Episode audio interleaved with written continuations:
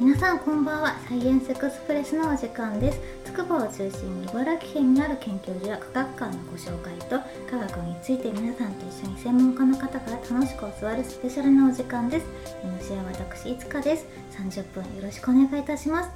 では今週のゲストの方をご紹介いたします。森林総合研究所へお越しいただきました川上さんです。よろしくお願いします。よろしくお願いします。では早速簡単に自己紹介お願いいたします。はい私は森林総合研究所の、え野生動物研究領域というところで、あの、研究室の室長をやっています。で普段はですね、え主に小笠原諸島の鳥の研究をしています。で特にですね小笠原諸島にある、まあ、無人島に行ったりして、まあ、そこに住んでいる生物たちのそうですね、まあ、鳥を中心としてですね、えー、生物たちが、まあ、一体どういう役割を果たしているかとか、まあ、どんな進化をしてきたかとか、まあ、場合によってはそれをどうやって守っていくかというようなことを研究しています。本日はお願いいたします、はい、よろしくお願いします。そして本日は筑波山中腹にあります旧小林邸ひとときさんにて収録を行っております。こちらは築130年以上の古民家を再生した関東平野が一望できる宿泊型ワーケーション施設です。本日はひとときさん全面ご協力のもとコワーキングスペース使わせていただいております。川上さん本日初めてですよね。そうですね。ここ来たのは初めてなんですけどもその先ほど、えー、こちら管理されている方に聞いて130年って聞いてびっくりしちゃったんですけれども、うん、もう明治時代からある、まあ、建物なんですね。え非常にまあ立派なあの木造の建築物でこういうところしっかりと残ってるっていうのはもうなんか見てるだけで嬉しくなっちゃいますね。そうですよね、ね、なんかあのものを大事に皆さんつないできたっていうのが感じますよね。ね。はいぜひ皆さんも宿泊やコワーキングスペースのご利用をお勧めします。インターネットでつくばさんひとつきで検索すると出てきます。つきさん本日はありがとうございます。現在の研究内容についてがお伺いしていきたいと思います。はい。今年の4月にそ森林総合研究所からプレスリリースされた研究で小笠原とハワイの侮り海の上の見えない壁が越えられないっていうインターネットで見ましてその DNA 分析が示した隠された固有性っていうちょっと面白いなって興味深いなって思って、はい、お話聞いてみたいと、はい、思ってオファーさせていただきました。はい、これについて聞いていきたいんですけどまず侮りってどんな鳥なんですか？ねねおそらく誰も誰もってことはないですけれどもあまり聞いたことのない鳥なんじゃないかなと思います。イメージもできないそうですね。これあの、まあ、一般的には、まあ、海鳥と言われるタイプの、うん、まあ、海の方にいる鳥なんですね。で実はこの侮り自体は、まあ、世界的に分布していてですね、太平洋大西洋インド洋に広く分布しています。ただし、まあ、熱帯から亜熱帯の地域に生息しているので日本では、えー、例えば南西諸島であるとか、まあ、小笠原諸島に行かないとなかなか見ることができない鳥です、うんちょっと、まあ、小型でですね、まあ、鳩よりもちょっと小さいかなぐらいの大きさになっていて、ね、えー、でまあそうですね体長でいうと30センチ弱ぐらいになりますかね。うん、で全身が真っ黒な鳥なんですけれども。えー、で繁殖地ではですね、えー、地面に穴を掘ってその穴の中で繁殖をするからはい穴取りっていうんですけれども。時々穴を掘らずに地面の上でですね、えー、卵を抱いてるような鳥もいるんですけれどもまあ、そしたら、まあ、え穴なし穴鳥みたいになっちゃうんですけれども。して穴取りに着目されたんですか？はい、えー、この穴取りに着目したのはですね、まあ、一つは世界中にいるっていうことなんですね。で実はこの研究は、まあ、私が一人でやったものではなくてですね、えー、他の地域の研究者たちと協力してやっています。で特にですねあの、えー、今回ポルトガルの方にいる、まあ、研究者と、えー、一緒に研究をしたんですけれども、え実はあのポルトガルにはですね、まあ、あのいくつか島があるんですけれども、まあ、その大西洋の島で穴取りがたくさん、えー、繁殖しています。でその、まあ、たくさん繁殖していることもあって穴取りの研究が非常に進んでるんですね。でそれであの、まあ、穴取りの研究を、まあ、すごくやっている、えー、リスボン大学の、えー、研究者とですね、えー、実際に一緒いろいろ、まあ、ディスカッションしていく中でですねじゃあ、まあ、穴取りの,、まあの世界的にま分布しているのでえー、これ一体どその世界的に分布しているのが本当に一つの集団なのかそれともやっぱり見た目は似てるけども地域で地域でまあ違うのか、まあ、そういうのをちょっと確かめてみようということになったんですね。本当に一緒なんですか？もう世界中みんな侮りなんですね。そうなんですかはいであの海鳥っていうのはですね、まあ、特にこの海鳥の仲間でもこれ水ナイ鳥という鳥の仲間なんですけれども、はい、とても移動性が強いんですね。で例えばですね繁殖期には、まあ、巣巣があって卵を抱くわけですけれども、うん、そういう時にももう1日に数百キロぐらい飛んでいってですね食べ物を取ってきたりとかしますし。で夏と冬だともう平気で数千キロあの移動するような鳥なんですね。海の上。海海の上ですねまあ、そういう鳥なので、まあ、僕はですね、まあ、世界中に分布しているけれどもみんな、えー、交流していてですね、まあ、同じような、えー、行き来のある、まあ、そういう集団なんだろうって思っていました。そうですよねでそれをまあちょっとちゃんと、えー、でもそれは観察だけからなかなかわからないので、うん、えー、DNA を使って調べてみようということになりました。はい。はい、穴鳥に着目したらそうですね。違ったという。はい。でまあ小笠原諸島っていうところはですね、うん、あのまあ、僕が研究している小笠原諸島というところは世界自然遺産に登録されているですね、はい、多くの固有種がいるんですね。で、まあ、その中でですねこの穴鳥という鳥は、まあ、固有種でもなければいわゆるあの固有亜種といって地域的な集団にもなっていなくてですね、うん、え世界中に分布している広域分布種ということになっているんですね。えただし海鳥の中でもやっぱり固有種になっているものというのがあるので、うん、じゃあ本当は穴鳥はどうなんだろうっていうのがちょっとやっぱり疑問に思ってきてですね。でそれで共同研究をすることになりました。ハワイにも穴鳥はいるんですね。そうですね、うん、はい。そら比べて DNA 分析の結果、はい、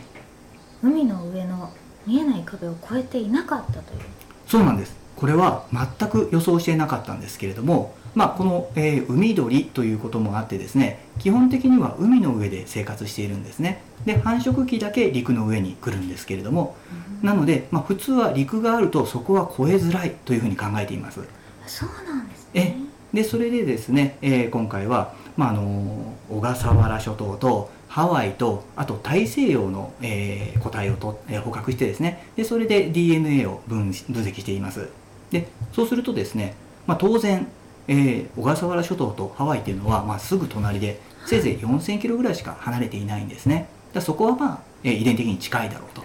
でハワイと大西洋の間というのはですね間にアメリカ大陸があるわけですよね。そうするとそこは越えづらいので、えー、遺伝的に離れているだろうというふうに予想していました。しかしですね実際に分析をしてみると、実はハワイと大西洋の間は遺伝的に近くてえで日本と、えー、ハワイの間っていうのは非常に古い時代に、えー、分岐が起こっていると。要するにもう全然今交流起こってないんだっていうことが分かったんですね。いや面白いですね。その予想を覆す結果というのは。そうですね。え。やっぱりあの研究してて予想通りにいくっていうのは一つとてもあのうまくいったなって思えるいい研究なんですけれども、その一方で思ってたことと全く違ったりとかですね、えー、普通だったらこんなことないだろうっていうようなことが起こった時にやっぱり研究者としてはとても嬉しくなってくるんですね。はい。さすがですね研究者として。えしてそれって理由ってどういうふうにお考えなんですか？はい、でこれがですね、まあ、なんでこんなに近いのに、えー、ハワイと日本、まあ、4000キロって遠いと思うかもしれないんですけどもえ鳥にとってはもう本当海鳥にとってはすぐそこなんですね。で間にはもう何も障壁がない。にもかかわらず分かれているのはこれは、えー、渡りのルートの違いなんじゃないかというふうに考えました。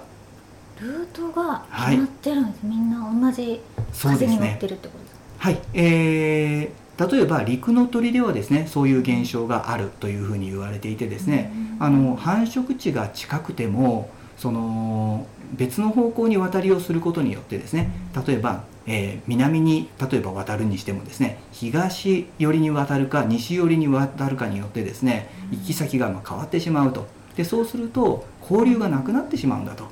でそういうことがあると,、えーと、主文化が生じるのではないかと。別種にどんどん分かれていくようなことが起きるんじゃないかというふうに考えられるんですね。で海鳥ではですねそういう例というのは今までちょっと見つかってなかったんですけどももしかしたら海鳥でそれが起こってるんじゃないかというふうに私は考えてます。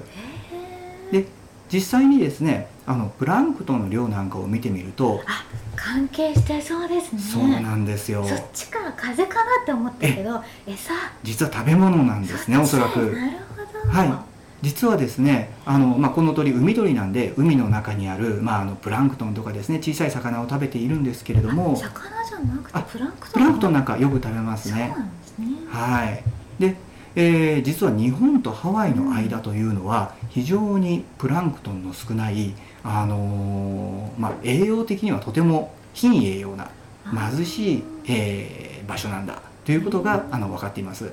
でじゃあハワイの、えー、穴鳥は繁殖が終わって冬場にどこに行くかというとですね実は東の方に向かっていてそうですね、えー中南米の、えー沖に行っている、まあ、ガラパゴス諸島があるようなところとかですね、えーあっちの方に行ってるんだっていうことがまあ分かってるんですね。で実は日本の穴鳥が冬をどこで過ごしているのかわからないんですけどもおそらく南西側に行ってるんだと思うんですねチップつけたりとかはしてないんですか？え実はそれこれからやろうと思ってるんですけれども、はい。え今回ちょっと予想外の結果が出たのでこれからやらなきゃいけないと思ってるんですけれどもで南西側に行くと、えプランクトンが多いんですね。へでそれによって、えハワイと日本の間っていうのは距離はち繁殖地の距離は近いんだけどももう渡る方向が全然逆なので交流しなくてまさに今諸文化が起きつつあるんじゃないかと。でそれは物理的な、えー利縁があるとか何か超えられないその物理的なものがあるからではなくて食べ物がその間に少ないからじゃないかと考えてます。うんあの私は最初あれなのかなって思ったのがなんか鳥の言語が違うのかなとか思ったんです。そんなことはないんですか？ねあ種類によってはやっぱりそういうことはあると思いますね。ですか。えその水なぎ鳥の仲間というのがですね、えー鳴き声でコミュニケーションを取ったりするんですけれどもえ近い仲間だとですね、あのー鳴き声が全く違ったりとかですねあと求愛をする時の,、まああのー踊りというか踊りまではいかないんですけども行動がちょっと違ったりとかしてで、えーそれで諸文化が起きつつあるようなそういうものも違いが、はい。あやっぱ鳥の中でもあるんですね。ありますね。でそれにそれとですねもう一つハワイと大西洋が近いというのもあの面白いところだったんですけども、実はその、えー北アメリカとうん南アメリカのを超えてるってことですよね。で北アメリカと南アメリカの真ん中って、まあ、ちょっと細くなってますよね。ね。えなってます。あそこがポイントなのかなと思うんですけどもあの周辺というのはですね実は太平洋側も大西洋側もとてもプランクトンの多い食べ物がリッチな場所なんですね。そうなんです。なのでおそらくハワイ側から行ったような個体がですね時々その、まあ、南北のアメリカ大陸の間を、えー陸を越えて大西洋側まで行って食べ物を食べてるんじゃないかなと思うんですよ。ああそれ予測してるのかどうなんえですかね。だから彼らは多分食べ物によ引き寄せられてですねああここに食べ物あるあるっていうので飛んでいっあてそれで超えちゃってるんじゃないかなと思うんですけれども。えでも多分それが、えーいつもいつも起きてるわけではなくてですねそれこそありますよねそうですね。それこそ本当あのーまあ場合によっては数千年とか数万年に1回かもしれないですけれども、まあ、時々そういうことが起こることでですね、うん。はい、あの集団がそうですね交流しつつあるのかなと。でまあ、あのじゃあいつぐらいに分かれたのかっていう年代を計算してみると、ハワイの集団と、えー大西洋の集団っていうのは大体16万年前ぐらい。そんなに昔なんですか？あ結構最近だなって僕思ったんですけど。進化のその歴史そうです。の中でね進化の歴16万え年っていうのはついこの間っていう感じですね。へはい、ー。であのハワイと日本の間っていうのが、まあ、80万年以上前に分かれて交流がなくなっているんじゃないかっていうふうにはい、計算上はそうなります。でそうするとですね穴鳥の集団の中で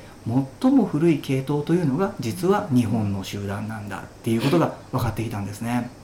じゃあ最初は日本からこう飛んでったそうですね可能性がおそらく太平洋の西の方、まあ、日本などそういうところでですね侮りが進化してきてでそこから、えーハワイの集団が分かれさらにハワイの集団が移動してでそして大西洋の集団に分かれていったのかなというふうに考えています。あの穴取りが現代までこんな滅びることなく続いたっていうのはそういう移動もできたしそういった幅広いあのプランクトンも追いかけられたしっていうたくさんの能力があってなんでしょうね。そうですね。もうとてもしゅあの大きな集団で繁殖もしますし、うん。で結構あの新しいもの好きというかですね。え鳥の種類によってはですね自分たちが今まで繁殖していた場所っていうのにとても固執してですねあまり移動しないタイプっていうのがいるんですけれどもはい侮鳥はですね、えー新しくできたその場所とかですね今まで繁殖していなかったような島なんかにもあの突然繁殖を始めてみたりとかですね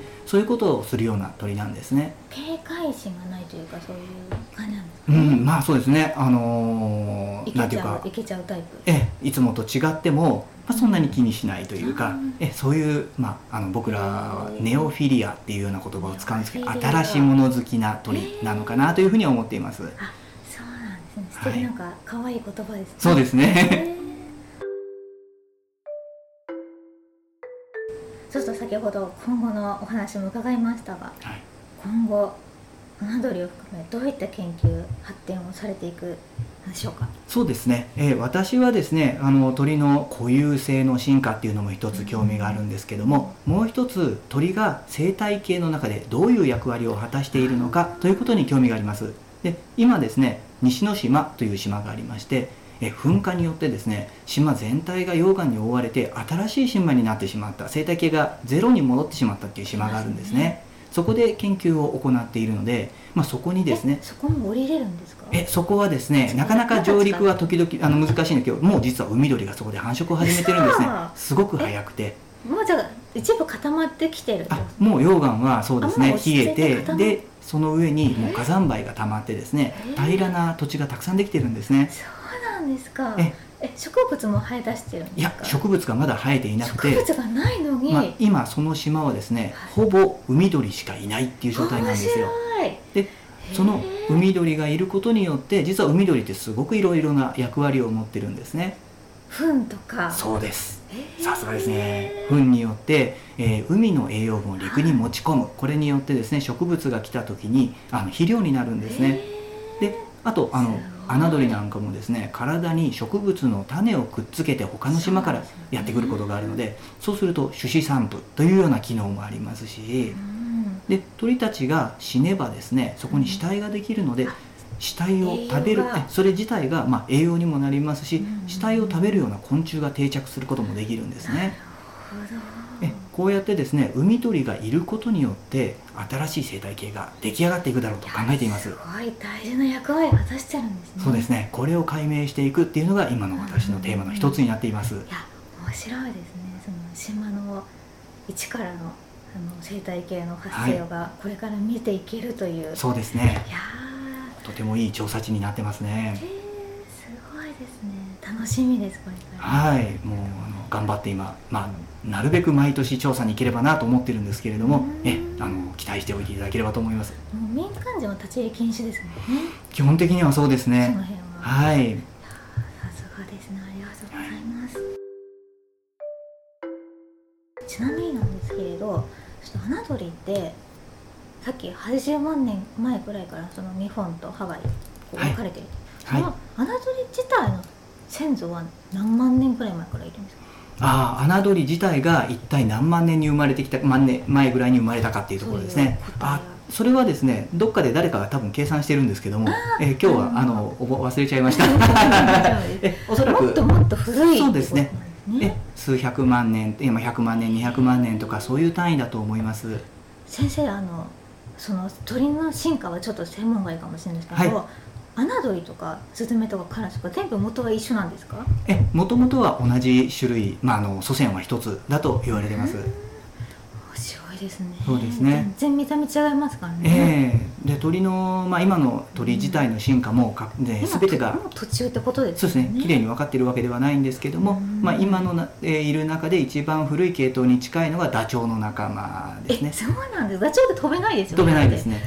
ダチョウが近いんですか？でだが一番古い系統です。あ古い系鳥の中で。鳥の中で。日本にいる鳥だとキジとかカモの仲間っていうのが実は一番古い系統になってきますね。でその古い系統があってで一番新しい系統がスズメの仲間なんえそうですけどなんですか？スズメすごい古そうだけど。え。え昔のこう古い生き物の方が大きいってことですか？そんなことはない？えー、っと古いものの中には大きいもの確かに多いですね、まあ、小さいあのそんなに大きくないものもいるんですけれどもえあの生物って小さいものからだんだん大きいものに進化していくっていうような、うんああの法則もあるんですけれども、うん。で、まあ、スズメの仲間っていうのは、えー今のこの環境にですねだ最も適応している、まあ、そういう生物なんだって思っていただければいいと思うんですけれども、あの進化したのが最近なのでうんそれこそここ6000万年ぐらいの間にすごく増えてきてます。6000万年はい。そんな古いんですね。新しいとあいえどそうですね。いやそれ6000万